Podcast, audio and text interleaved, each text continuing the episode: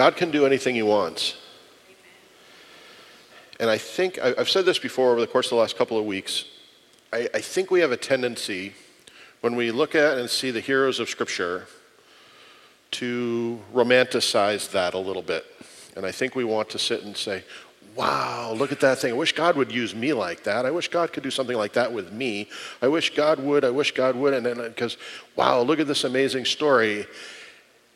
And I think we forget that there's a beginning, a middle, and an end to this process and that sometimes it's not as neat as we would like it to be. I think it's one thing, too, when we kind of know the end of the story and we can look back and say, yeah, this was a, a neat thing that God did here. And yet, sometimes in the middle, whew, not, not quite what we had hoped. The verse this morning that I've been we've, been, we've been kind of walking through Hebrews 11 and using it as an outline kind of to tell some of the stories of the Old Testament. And I think what's happened kind of inadvertently is we've ended up walking through the book of Genesis uh, so far. We'll be hitting Exodus starting next week and in weeks following, I believe. Um, but my, my verse this week out of Hebrews 11 that we're at is Hebrews 11 21. And it says, By faith, Jacob, when dying, blessed each of the sons of Joseph bowing in worship over the head of his staff. Now, this takes place in Egypt. The beginning of the story where we left last week, he's in Canaan. So, how did that happen? Is kind of the journey that we're on. The difficulty is, as I said, this takes place over 20 some chapters. I don't typically like telling stories. Um, I'd prefer to simply just read you the account, but I think in this instance, how'd you get from here to there is an important part. And so we're going to try to work quickly through these 20 some chapters, and we'll do it more in a story form than in simply reading it. So bear with me. So we see at the end of chapter 28, uh, Jacob has, Isaac has blessed Jacob instead of Esau, and a little bit cheated, and Esau is pretty upset and is threatening to kill Jacob, and so Jacob flees. And yet we see almost immediately in chapter 28, God revisits his covenant promise to Abraham and confirms it through Jacob. Although there is one minor change to it, and it's a bit of an addition. But uh, Genesis 28, starting in verse 13, and behold, the Lord stood above it and said, I am the Lord, the God of Abraham your father, and the God of Isaac. The land on which you lie I will give to you and to your offspring. Your offspring shall be like the dust of the earth, and you shall spread abroad to the west and to the east, and to the north and to the south. And in you and your offspring shall all the families of the earth be blessed. That's pretty, t- pretty standard so far that we've seen consistently throughout the promise. This part's a little new. Behold, I am with you and will keep you wherever you go, and I will bring you back to this land. For I will not leave you until I have done what I've promised you. And so in there, there's this different pieces that says, okay, you're probably not going to be here the whole time. You're probably going away, but don't worry, you'll come back. This is still the land that I'm promising you.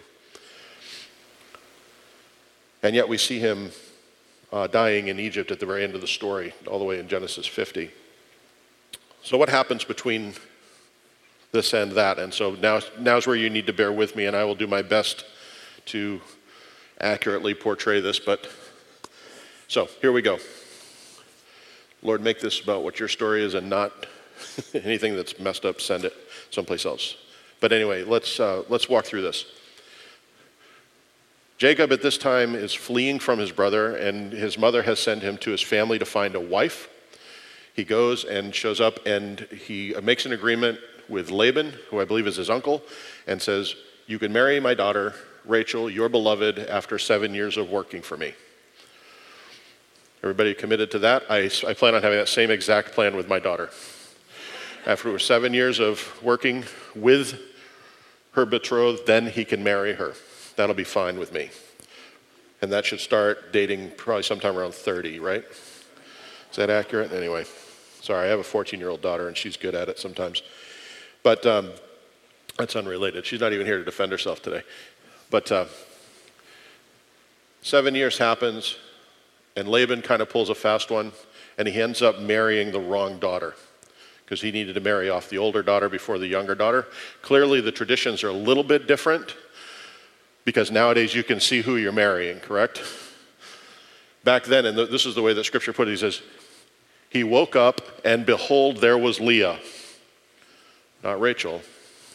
He didn't know until morning that he had married the wrong person. Kinda too late at that point. You ever, you ever felt that way, by the way? And you wake up and behold, there's Leah. Boy, that happens in my life. No, it's not a statement about my wife, not at all. That's a statement about my life. Wow. I'm in so much trouble. I haven't even started yet. no, that's a statement about my life. I feel like I, something happens in my life and I roll on, oh, behold, there's Leah. That's not what I anticipated at all.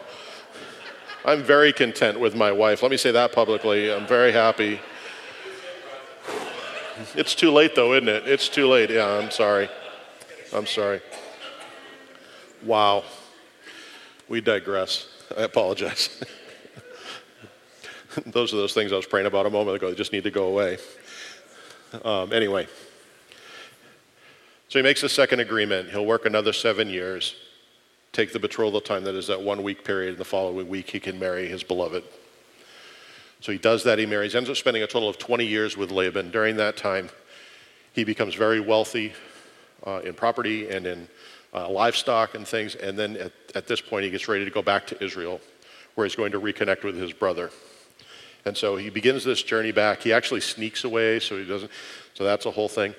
And you see that all the way through. And then there's this pause uh, as he meets Esau. They, re, they embrace and they, they do the thing, and eventually they have to separate uh, because they both become too big to inhabit that part of the land. And so Esau moves down and settles in what is present day Jordan, uh, the nation of Edom, and then uh, Jacob inhabits um, Canaan. Then there's this weird pause in the story, and from it's uh, chapters 34 through 36, and then again in chapter 38. What, what, you, what you have here is the story of a family that is being portrayed throughout the Old Testament, and it is chasing this one line, this lineage that is being created. In that line, all nations of the world will be blessed. It's that piece that's following. And so Jacob is renamed Israel, and all of a sudden we have now the nation of Israel that is followed throughout the rest of the Old Testament. But what happens here in these three chapters 34, 35, 36, and then again in 38, so I guess four chapters we see how messy family is. There's all kinds of weird stuff that goes on. I'm not going to get into that today, but you see that family's a mess. This is not a perfect people any more than we're a perfect people today. And yet, what you see even in chapter 38, which is the uh, where it tells specifically about the line and how Judah and Tamar end up together, and their son Perez is actually the line that follows through to, to Messiah. There's this mess that allows that to even happen. I'm glad the church is different today. We don't have to deal with messy people. We're all perfect all the time, are we not? It's actually funny. I, I was such a disaster yesterday. My daughter and I were laughing this morning. She says, Hey, it's kind of funny that you're preaching this morning after the way you acted yesterday. it's probably true. she sees the hypocrisy. And the reality is, there's no perfect people, either standing here or sitting there. And we're all kind of this work in progress. And that the family in the Old Testament is no different. And yet, here, wedged in between, is the beginning of the story of Joseph. As Jacob began to have sons, Leah was having children all over the place, and his beloved Rachel was not. And yet, you see again a barren situation where there's no children coming into this situation. And again, they pray, and the two children come. However, Jacob loses his beloved Rachel in the delivery of the second child, Benjamin. And so the story that begins is a story of his eldest son, Joseph, who he loved more than all the others. In fact, you, this has been portrayed on Broadway, it's been portrayed in movies, so you may be familiar with the story. Creates this great big coat of many colors that sets him apart and honors him differently Some people would even say that it was a technicolor coat. I would not say that, but some people would say that. But there's this place of he's set apart, he's different, and his brothers hate him for it. He's also started having dreams. Now, Joseph is 17 years old, and he's having these dreams. And like most 17 year olds, no offense, I had a dream. Let me tell you all about it, where all of your stuff comes and bows down to all of my stuff and worships. Hmm. Yeah, that's probably not happening, sir. Thanks very much for playing, but we're not going to do that. And so you have this beginning of this seed of pretty extreme hatred. So, being shepherds, they're out away, taking care of flocks, and Jacob sends Joseph out to be with them. They see him coming because he's got this crazy coat from a long way off. And they look at each other and said, Here comes that dreamer. Let's get rid of him. In fact, initially they said, Let's kill him. But one cooler head prevailed and said, Let's just throw him in this pit over here and see what happens. And then eventually, oddly, we talked about this a little last week, a group of Ishmaelites come by and purchase Joseph. And so his brothers sell him into slavery. And they proceed to take him down to Egypt. Once in Egypt, he's sold again and begins working for someone in the king's household named Potiphar. Um, and he is eventually put in charge of all of Potiphar's house, but he's still a slave. And then is accused of, by Potiphar's wife of trying to rape her. Naturally, Potiphar's not pleased and he's thrown into prison, uh, falsely accused. At this point in the story, for those of you that know the end, press pause for a second. This is where I start to get a little uncomfortable with this story where God can do whatever he wants. Because if you know the end of the story, you see this great place of celebration that says in chapter 50, you intended this for evil, but God intended it for good. I'm in prison, folks. This is God's plan.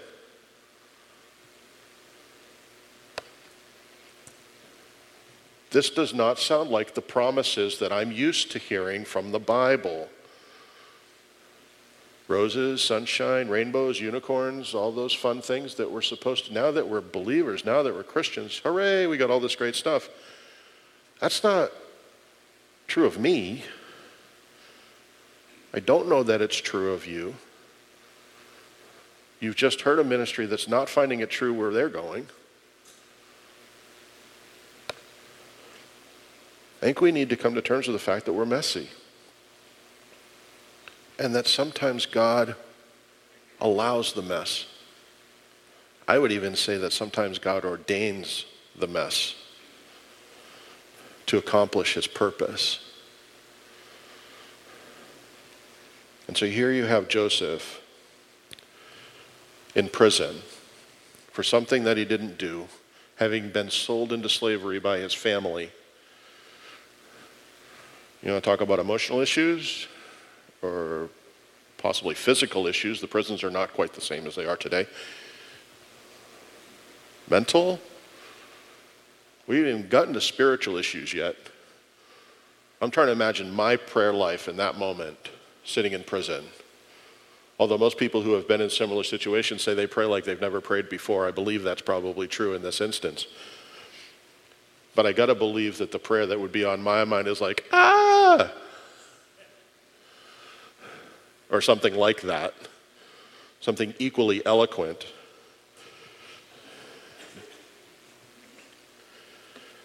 And yet we see at the end of the story that God is in this all the way through. A short time after, these two men who are in Pharaoh's court get put into prison, and they each have dreams, and they share their dreams with Joseph. And Joseph is able to interpret their dreams. Three days later, they're brought back, and one of them is put, reinstated, the other is executed, just as Joseph predicted through the dreams. And then Joseph says, Please remember me when you go back, because I'm here and I shouldn't be. And so True to his word, the cupbearer goes back, and it takes him two years to remember. Two weeks is too long in that scenario for me. I'm in prison. Why you're you taking two years to do this? And then would renew my prayer from a few moments ago. And yet, eventually, Pharaoh has a dream that he can't explain. And this person goes, Oh, you know what? I know who can help with that. And then all of a sudden, Joseph is brought out, interprets the dreams, prepares for what the, the, the dreams were actually about a famine that was coming, following a time of plenty. Let, let Pharaoh put wise people in charge. And Pharaoh goes, How about you? You can rule over all of Egypt. I'll be the only one in Egypt greater than you. And so you see this slave put in charge of most of the nation of, of Egypt. And so the famine comes as the dream predicted. They've been, uh, they've done a good job in the first system that I can find of taxation anywhere, where 20% of your crop is going to come to the government. We're going to hang on to it and make sure that there's food available for those who need it. But the famine spreads throughout the Middle East. And eventually, Joseph's family is in need and hungry. And so Jacob says, Go to Egypt, they're selling food there. And 10 of the brothers walk into this room. I'm guessing it was a room, I don't know. I'm making the rest of this up, I guess. But all of a sudden, they walk into this place and they're standing face to face with their brother, only they don't know who it is. They just see this Egyptian official who has the power to basically do whatever he wants. And these 10 people come in and stand before him, and he recognizes them. And he does exactly what I would do, and he messes with them all over the place. So we're going to put the money, put the money back in their bags and send them. That'll be great. Watch this. You know, that, that's how I envision this anyway. And then he, but I think part of him too is sitting there going, are they the same? Are they trustworthy? Are they different? Are they? and eventually asks them to bring Benjamin, and then he lets them know who he really is. In a very sweet scene where they all weep together. And so they go tell their father. And again, in a really, one of the sweetest things I found as I went through these, these chapters is this section where it talks about Jacob finding out that his son, who he loved and who he lost, is actually alive. And he's not sure that he's fit enough physically to travel. And God comes to him and says this You'll go to Egypt and you'll die there. But the hand of Joseph will close your eyes. You will be with your beloved. That's pretty cool. Anyhow. So that kind of brings us to Joseph. There's a time coming here shortly where we'll deal with the, the Hebrews passage again, but there's three things I want to talk about specifically, lessons that I kind of learned as I read through this from, from Joseph. First of them is this phrase, God meant it for evil, you intended it for good, that shows up in, in Genesis 50. And as I mentioned, I kind of struggled through that. 13 years of Joseph's life, from the time he was 17 until the time he was 30, were sacrificed in order to put him in a place where he could help. And yet, I think we look around at the things that need to be done, at the things that maybe we're being called into, at the things that we're, and, and I think we use modern jargon to say, I don't wanna. Um, so some, some hard truths that I, things that I found and things that I didn't find, I guess, probably more that I didn't find. I, God never apologizes for this. Do you notice that? God never apologizes and says, hey, Joseph, by the way, I'm really sorry that I put you through that 13 year period.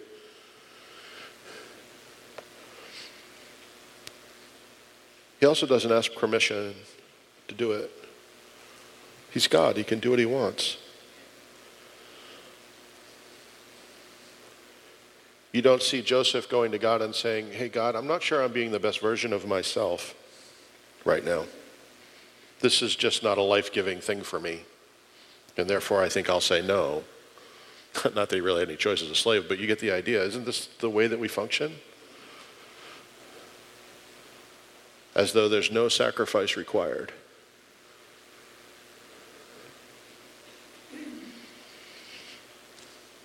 What do you suppose? God took 13 years of Joseph's life in order to fulfill this piece, where eventually Joseph, being in a position of authority, is able to save his family from starvation, really. And you see this beautiful picture all put together at the end.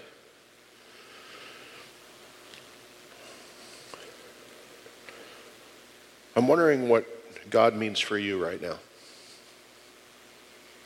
I'm wondering what God means for me right now. I'm wondering what His will is. You ever wonder that? This stinks today. What's God's will for me? Well, I think we're, we're fortunate that, that, this is just not the only thing we have to deal with here. There's, there's other places. And so I'd like to take a look at Romans 12 for just a minute. Romans 12:1 says this, I appeal to you therefore brothers by the mercies of God to present your bodies as a living best version of yourself. No. But God's not using my gifts. Sorry. It sounds harsh, but don't worry, we'll redeem it. Present your bodies as a living sacrifice, holy, set apart, and acceptable to God, which is your spiritual worship. Forgive me, but I'm not sure that we understand worship in the church today.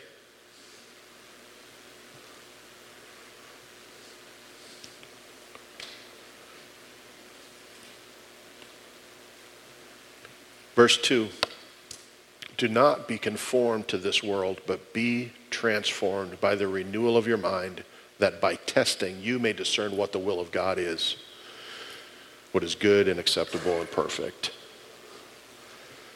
How do we renew our mind? Well, we need to put things into it that are not, do I dare say, Netflix? It's here. I believe that the renewal of our mind comes through seeing, reading, and spending time in the very words of God Himself. And that's what I believe this is. I believe the Bible are the very words of God Himself, designed specifically to guide, to aid, to show us, and yes, even to comfort, but to point us towards what His will is and that we're required to sacrifice in order to sometimes understand that. That's not fun. You encouraged yet this morning? That's one. Two.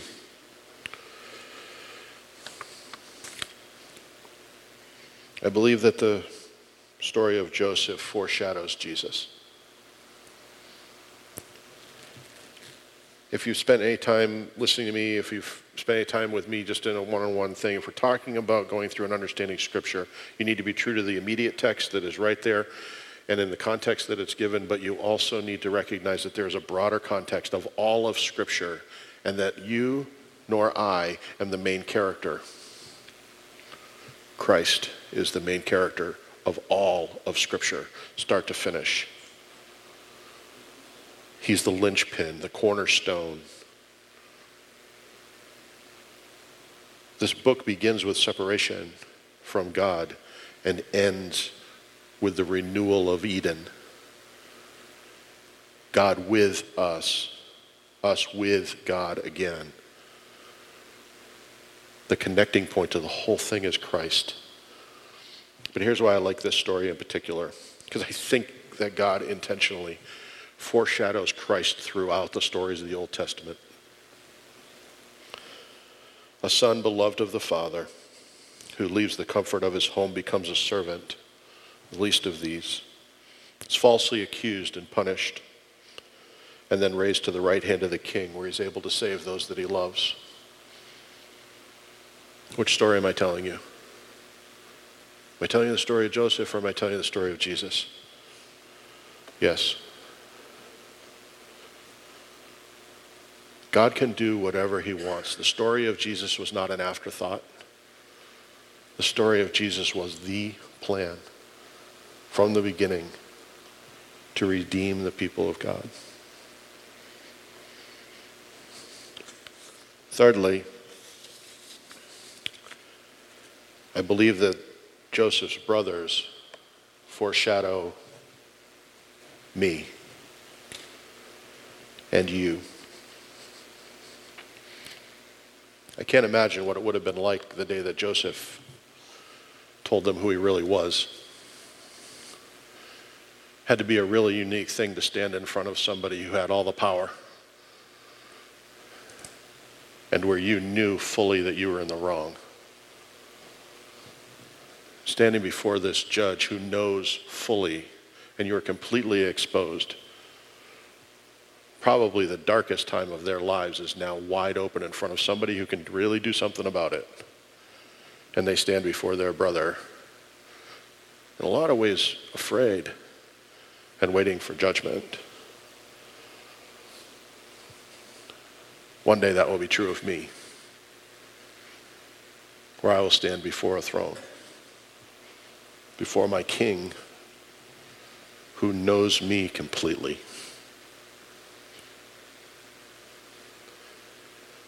knows the bad things that I've done, knows about my day yesterday with my family,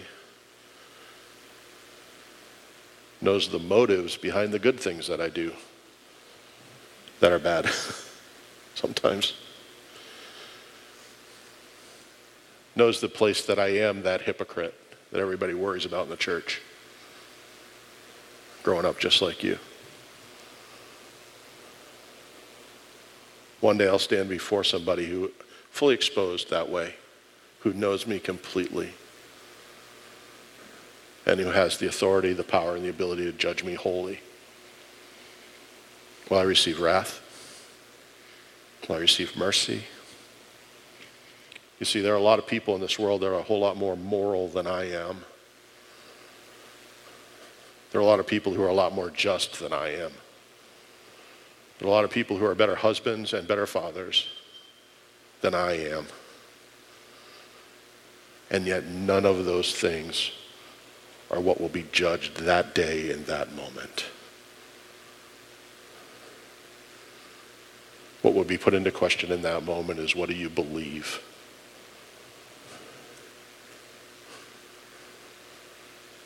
I believe that Jesus is the Savior of someone like me who cannot save themselves.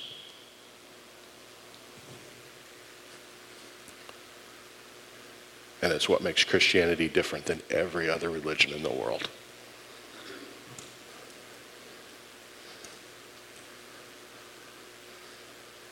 And you know what's amazing? I am welcomed in that moment as a brother, a co heir with the Savior of the world. And I imagine there'll be tears.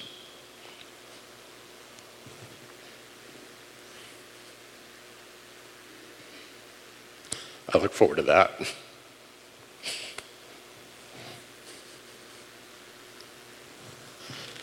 Because I know me, just like Joseph's brothers knew him. And he knew them.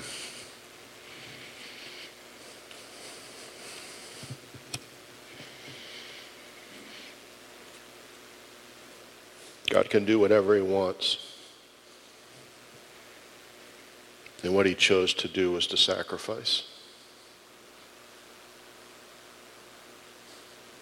What he chose to do is to give himself for me and for you.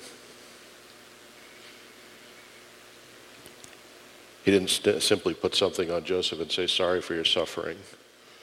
I'll be over here doing my thing but he gave himself fully as a sacrifice for me and for you. And he did it out of love. For me and for you.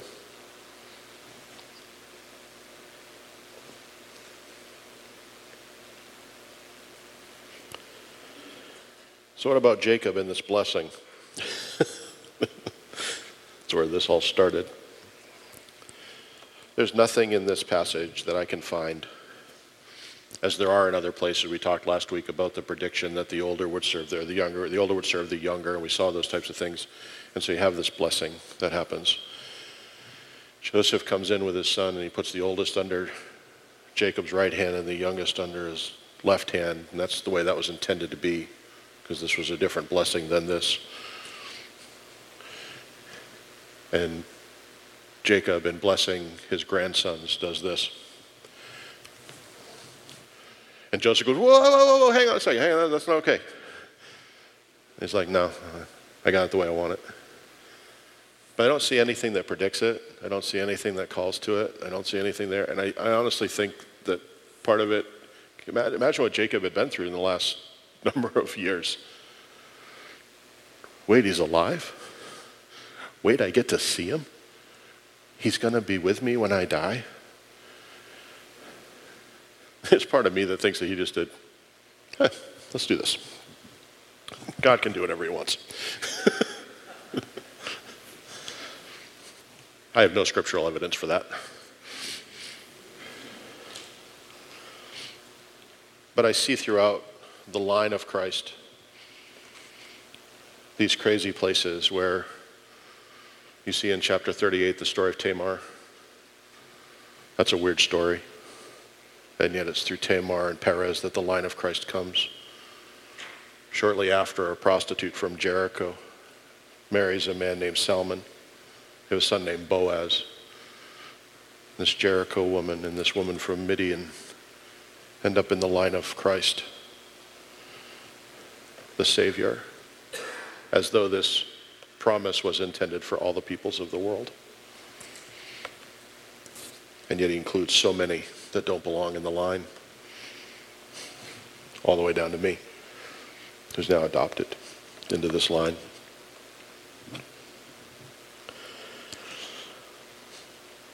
So here's my question for you. Do you believe that today? Or is this a different God that we serve? Do you believe that God is able to do whatever he wants today? So I'm asking you, sons and daughters of Abraham, of Isaac, of Jacob, co heirs with Christ. See, I believe that if God wanted to, he could start a revival right here in this place, in these four walls. I believe that fully. I believe that it could spread to Portland like wildfire and then across our nation. I believe that each and every one of us in this room could have a role in witnessing and seeing in our lifetime the next great awakening in our nation. If we would take the time to love and care and sacrifice the way that we're asked to. I also believe that God could do it easily and that he wants to do it. But he's left it on us, hasn't he? To share this story of redemption, of forgiveness with those that we love here in this room, in our workplaces, at our golf clubs, in our neighborhoods, and in our city. I really believe he could do it easily. Would you join me in going to him to ask? Would you pray with me? Father God, I can't imagine anything more amazing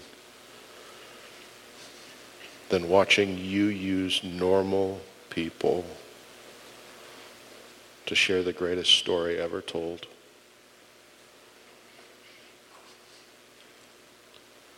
Can't imagine what it would look like to see disciples of yours next to everywhere, here in the city, here in New England, here in this country.